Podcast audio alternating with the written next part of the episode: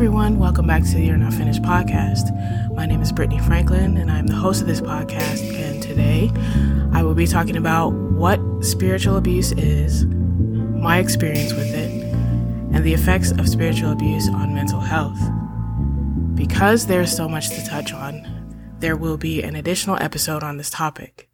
This is actually, in some ways, still an extremely triggering topic for me. Um, so please bear with me as I share everything that I'm going to share today. And by the way, if this topic's triggering for you, please refrain from listening or continue to do so with caution. Also, just so you know, there will be instances in which I briefly mention sexual abuse and misconduct. I want to go over quickly what spiritual abuse means. An article on Christianity Today references a book called Escaping the Maze of Spiritual Abuse Creating Healthy Christian Cultures, which defines spiritual abuse as a form of emotional and psychological abuse. It is characterized by a systematic pattern of coercive and controlling behavior in a religious context. Spiritual abuse can have a deeply damaging impact on those who experience it. This abuse may include manipulation and exploitation, forced accountability, censorship of decision making, requirements for secrecy and silence, coercion to conform, inability to ask questions, control through the use of sacred text or teaching, requirement of obedience to the abuser. The suggestion that the abuser has a divine position, isolation as a means of punishment, and superiority and elitism. I know abuse occurs in many different religious settings, but for the purpose of this podcast, and due to my lack of experience in and knowledge of other religions, I will be talking about how this occurs in the Christian environment.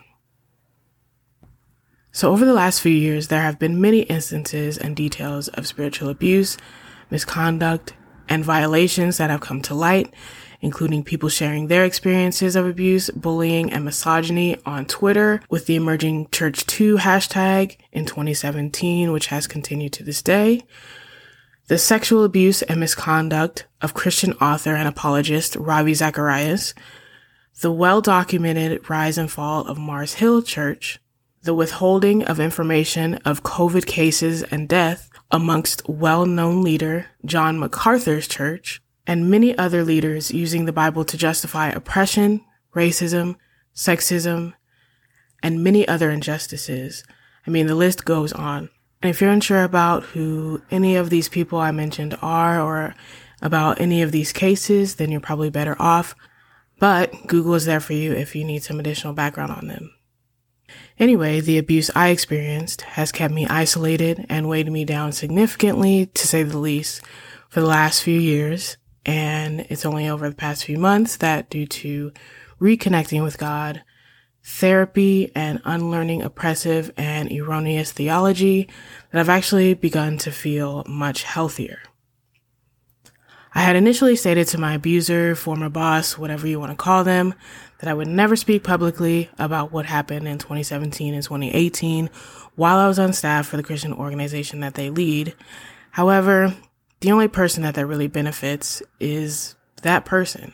And even my refusal to name the organization now as I talk about what happened aids in allowing them to continue to be absolved of any responsibility they have in how myself and others were treated there. If I'm being honest, because I believe this organization is well protected, well followed, and supported so well, I don't think this leader will ever be held accountable until they actually meet God. And I'll elaborate more on that later on. Now, before anyone thinks about Matthew 18:15, which talks about first going to someone privately with an offense and then taking the offense to the offender with two or more witnesses in the event they don't listen the prior time. Please understand that there have been multiple conversations with this leader privately and in the presence of others via email, text, by phone, and in person to attempt to come to a resolution to the issues I'm about to address. My purpose in speaking up now is to help others see the signs of a spiritually abusive environment and to encourage people to seek and pursue healing and freedom. So in January of 2017, I began to work as a staff member for a Christian organization as the administrative assistant to the leader. Prior to me being hired, God had already revealed to me that I was going to be so, but as the person who was responsible for the worship administration. That responsibility and many others came a couple of months later. Now that I think about it though, there really wasn't a point in giving me a set position if I was expected to do pretty much almost everything you could possibly do at that organization, but I digress. The first couple of months on the job were pretty normal, yet semi awkward, considering that we had to get to know each other a little bit more and figure out each other's working styles. I knew that there were issues prior to me being hired, but it was my understanding at the time that these things could be and should be and would be properly addressed since we were all Christians, I trusted that there was a standard of repentance and reconciliation. During the time that I worked there, which was a year and a half, just about, and keep in mind I'm giving you a brief account of what happened, I experienced controlling and manipulative behavior, being micromanaged, sexually inappropriate conduct, including unwanted touches, and this wasn't from anyone on staff. I want to make that clear. But this was from a female guest who had very recently, prior to that, been a victim of trafficking and stayed on the premises for over eight hours without professional and mental health care. And I also experienced late payment of paychecks due to either lack of funds or mishandling of funds, if not both. Now, before I go any further, I just have to say this to whoever it applies to, in ministry especially. If you do not have the resources to help someone who has been trafficked or is struggling with addiction, mental illness, mood disorder, or lack of any kind, please do not be like this organization and try to handle it yourself. Delegate responsibility to untrained or uninformed staff members or wait an extended period of time to help them.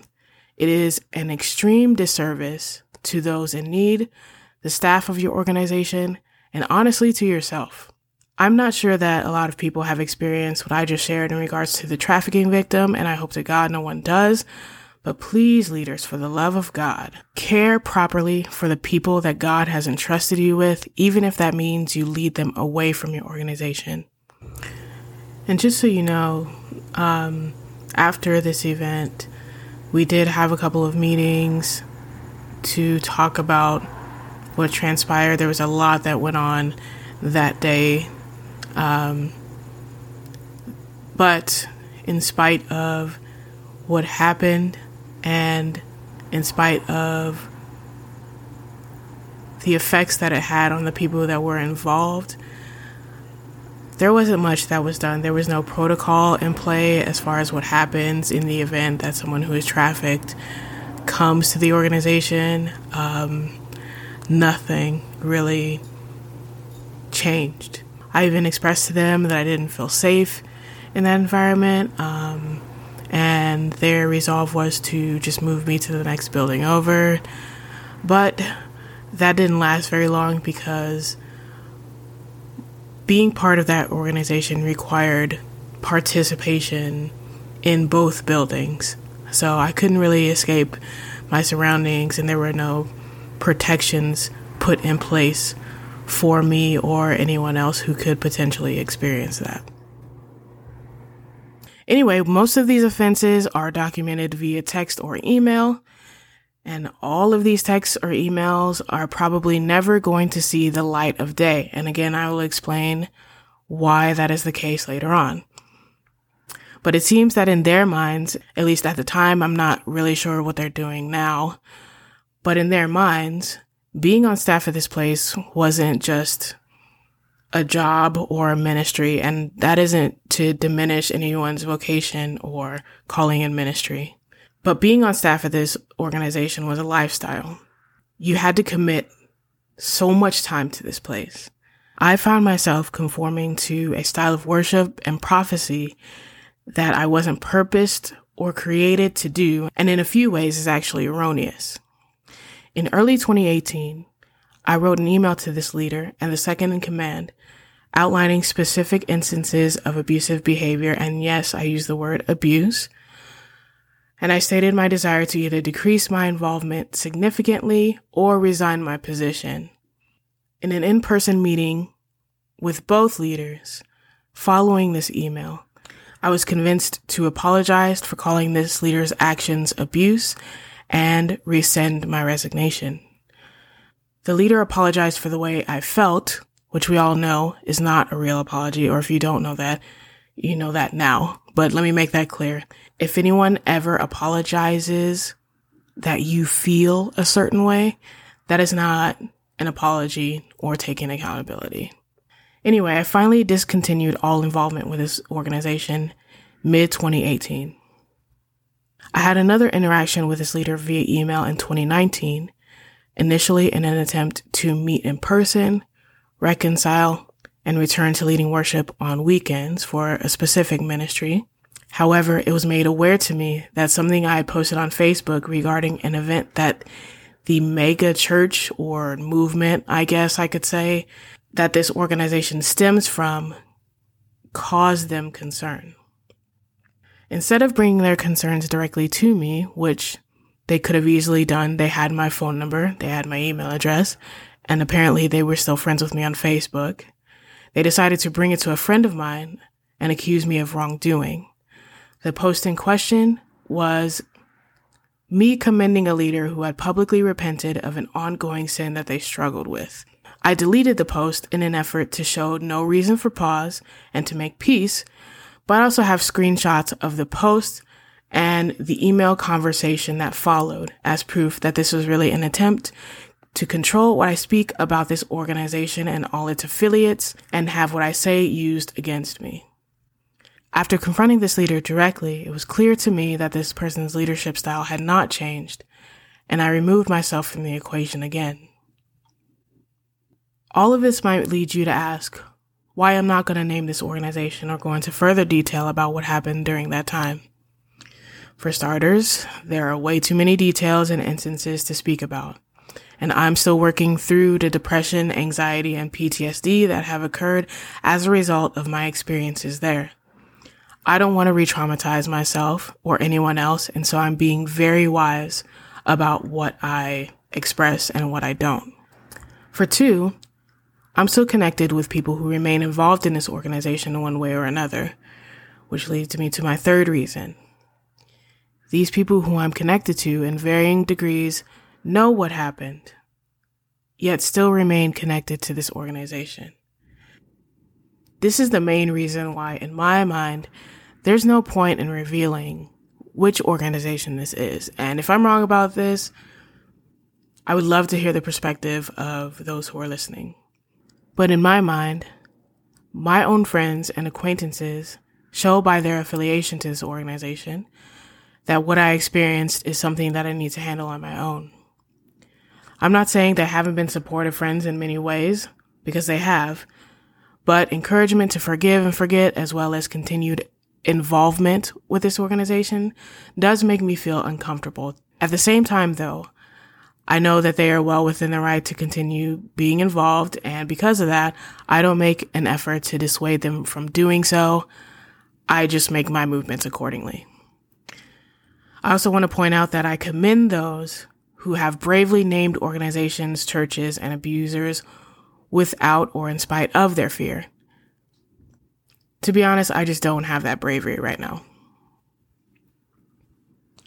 Now that I think about it, I think most Christians may just simply not know how to respond to people who have experienced abuse or misconduct in the church due to those actions being justified by the Bible or weird theology that has ruined the foundation of what Christianity is supposed to be. It's like some abusive behaviors have just been considered norms in the spiritual world or necessary suffering for the sake of saving souls or advancing the kingdom or whatever other reason people like to give. I'm not saying that that's okay. I'm just saying that's what it has been. Another reason for not naming the organization that I just thought about is I have witnessed firsthand others being demonized for walking away from this organization or the roles and impact of former employees and volunteers being minimized after they left, especially if they might have had an issue with the leader or practices of this organization. I liken this to the time that I was sexually assaulted, and I'm sure that some of you can resonate with this feeling. But it's the same belief of feeling like you will not be believed because of who people perceive you to be. Because of this, I didn't reveal that I was assaulted until years later either. I think if I would have shared this experience earlier, I would have done so out of anger or deep hurt, and maybe even hoping for revenge. But as weird as this sounds, recalling this experience after having therapy and having a different perspective of it, being removed from the situation, I actually feel bad for these leaders in a way. I mean, they were clearly very broken individuals. And in spite of the severity of these actions, I actually don't think that they were being malicious. Now, that doesn't make any of this okay or absolve them from any responsibility. They are still dead wrong. But I just hope that they and the people who enable them get the help and revelation that they need in order to either be a better leader or just remove themselves from leadership altogether if that's what it takes. You also might ask why or how I'm still a Christian after hearing this brief account of my experience. To that, I would say my belief in God existed and was cemented for the most part, before I stepped foot in this organization. Sure, I have doubts and I get angry at God, but I can't deny my experiences of and with Him. Although it could be stronger, I can't deny my belief in His Word. I can't attribute the actions of unrepentant or unapologetic people to a God that is perfect. For every abuse at the hands of people that I've experienced, there's healing. And for every lie that I've been told by men and women about what it means to be a Christian, there's God given truth. And for every instance of oppression, there's justice. I have more hope in that now than I ever have, and I'm not throwing the entire Lord away for anybody. Also, on a practical note, therapy is just great. Okay. I really recommend, like, please go to therapy if you have the ability to do so um, and find the right therapist for you because that really helps. So, on that note, I'm actually going to end things here for today and talk about signs of a spiritually abusive organization and the effects of spiritual abuse on mental health in the next episode. But if you need additional resources for mental health, addiction, and suicide, head over to you'renotfinished.com and click the Get Help section. If you want to share your story or journey as someone with a diagnosed mental health or mood disorder to be shared publicly or anonymously on the YNF website, shoot me an email to you're not finished at gmail.com. And make sure to follow me on Twitter at YNFinished and on Instagram at YNFcast to stay up to date on latest episodes and for encouraging content. Thank you so much for listening, and I'll see you again next time. Bye.